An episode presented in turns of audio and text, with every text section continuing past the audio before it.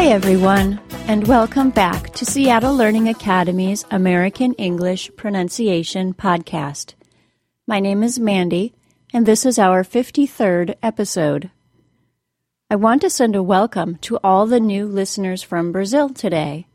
I've had a sudden jump in Brazilian listeners due to a link from a prominent English learning website there. I've gotten emails from a few of you this week, and I want to make sure you all know we have forums on Pronuncian, and that is a great place to post your questions. That way, everyone can learn from your question. Today's podcast is dealing with the rhythm of English, specifically sentence stress. Spoken rhythm is primarily created through a pattern of stressed and unstressed words. I'm sorry, but a bit of grammar is necessary here. Generally, content words are stressed words and function words are unstressed words.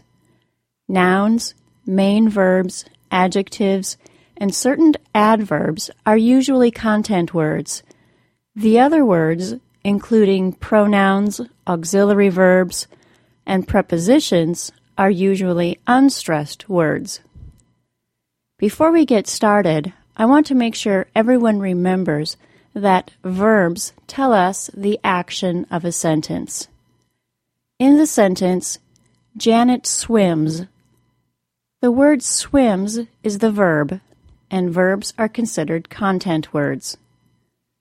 In the sentence, I am speaking, the words am and speaking are verbs. Speaking is the main verb, and am is the auxiliary verb. In sentences that have a main verb and an auxiliary verb, main verbs are content words, and auxiliary verbs are function words. The main verb gives the main information, and the auxiliary verb allows us to use the main verb in a grammatically correct way. Prepositions are words that tell the relationship between a noun and another word. In the sentence, Janet swims in a lake, the word in is a preposition. It relates swimming to the place it happened. Prepositions are usually function words. In the sentence, I am speaking into a microphone, the word into is a preposition. It is relating speaking to the microphone. Besides in and into, other prepositions include the following words at, below, under, over, toward, near, on, through, beside, and many more. I hope you get the idea. We also need to talk about adverbs.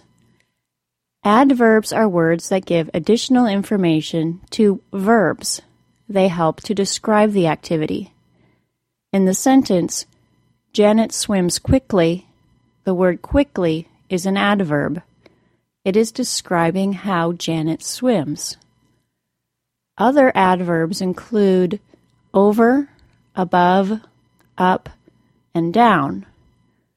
This list could also be very long. Some adverbs and prepositions look very similar, and sometimes the same word can be an adverb or a preposition depending on how it is used in a sentence. For what we will talk about today, it doesn't matter if the word is technically an adverb or a preposition, so don't worry about it too much. In fact, we are going to clump prepositions and adverbs that have this feature into their own group of words called particles. Now I'm going to talk about idioms that happen when a verb gets combined with a particle. These are called phrasal verbs. Most of you are probably aware of phrasal verbs, and many of you hate them for their complexity. Phrasal verbs can make English comprehension difficult because they have a different meaning than either word alone. This will be easier to understand with examples. To hang up is a phrasal verb. It can mean to put something, such as clothing, on a hook. Or it can mean to end a conversation transmitted over phone or cellular lines or even over the internet. To hang up has nothing to do with the direction upward, as in looking up at the clouds.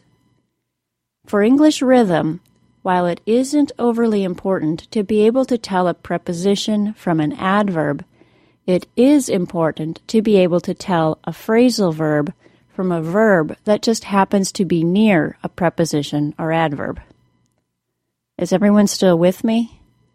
If not, I'll link to some other websites from this episode's transcripts page for more help learning about phrasal verbs. Learning phrasal verbs is just another part of learning vocabulary, so don't skip over learning this feature of English. I want to talk about a peculiar thing that happens when we speak using phrasal verbs. The particle becomes a stressed word. It behaves like a content word. If the verb is a small single syllable word, often the particle is given more stress than the verb.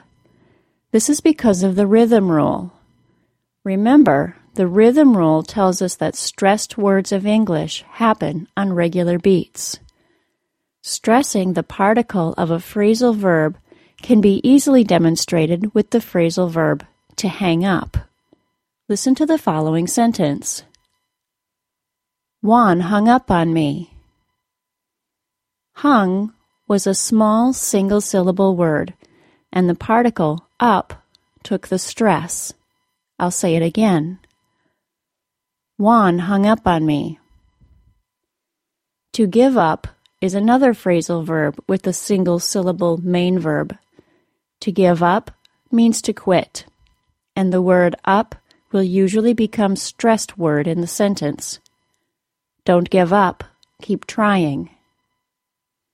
Here's another example. To hang out means to spend quality time together casually. Here it is in a sentence. Want to hang out for a while on Sunday? Did you hear that the word out was stressed and the word hang was not? I'll say it again. Want to hang out for a while on Sunday? If the verb of our phrasal verb is more than one syllable, the likelihood of it being also stressed increases. The verb is still important, but the particle is more important because of the shift in meaning it causes. The phrasal verb to carry away means to lose self control. Since the word carry is two syllables, it may also be stressed in spoken English. Here's an example Jane got carried away with making cupcakes and baked one for every student in the school. In that sentence, the words carried and away were both stressed. It was easy to do so because we had the unstressed syllable of the word carry before the stressed syllable of the word away. Remember, the rhythm rule is all about keeping the beat of the sentence. We need alternating stressed and unstressed syllables in order to follow it. Sometimes that can get even more confusing because objects may appear between the main verb and the particle. An example is the phrase to take out. If I asked you to take out the trash, I would like you to put it outside. I can ask you this in a couple of different ways. Listen closely. Will you take out the trash? Will you take the trash out? In the first example, will you take out the trash? The word take is probably not going to get stressed because it is only one syllable long and occurs next to the particle out. I'll say it again. Will you take out the trash?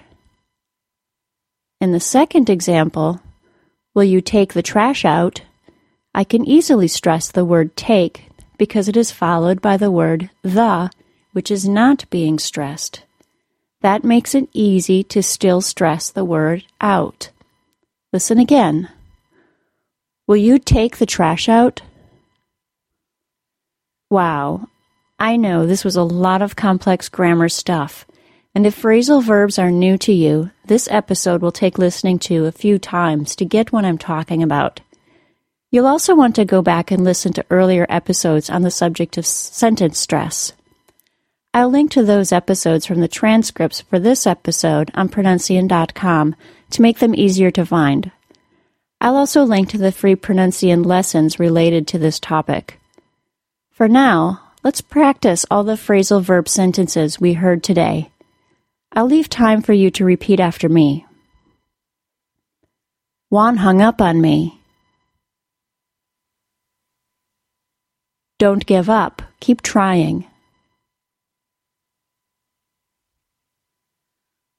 Want to hang out for a while on Sunday?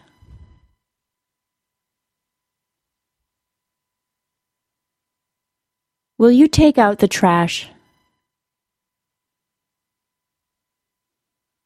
Will you take the trash out?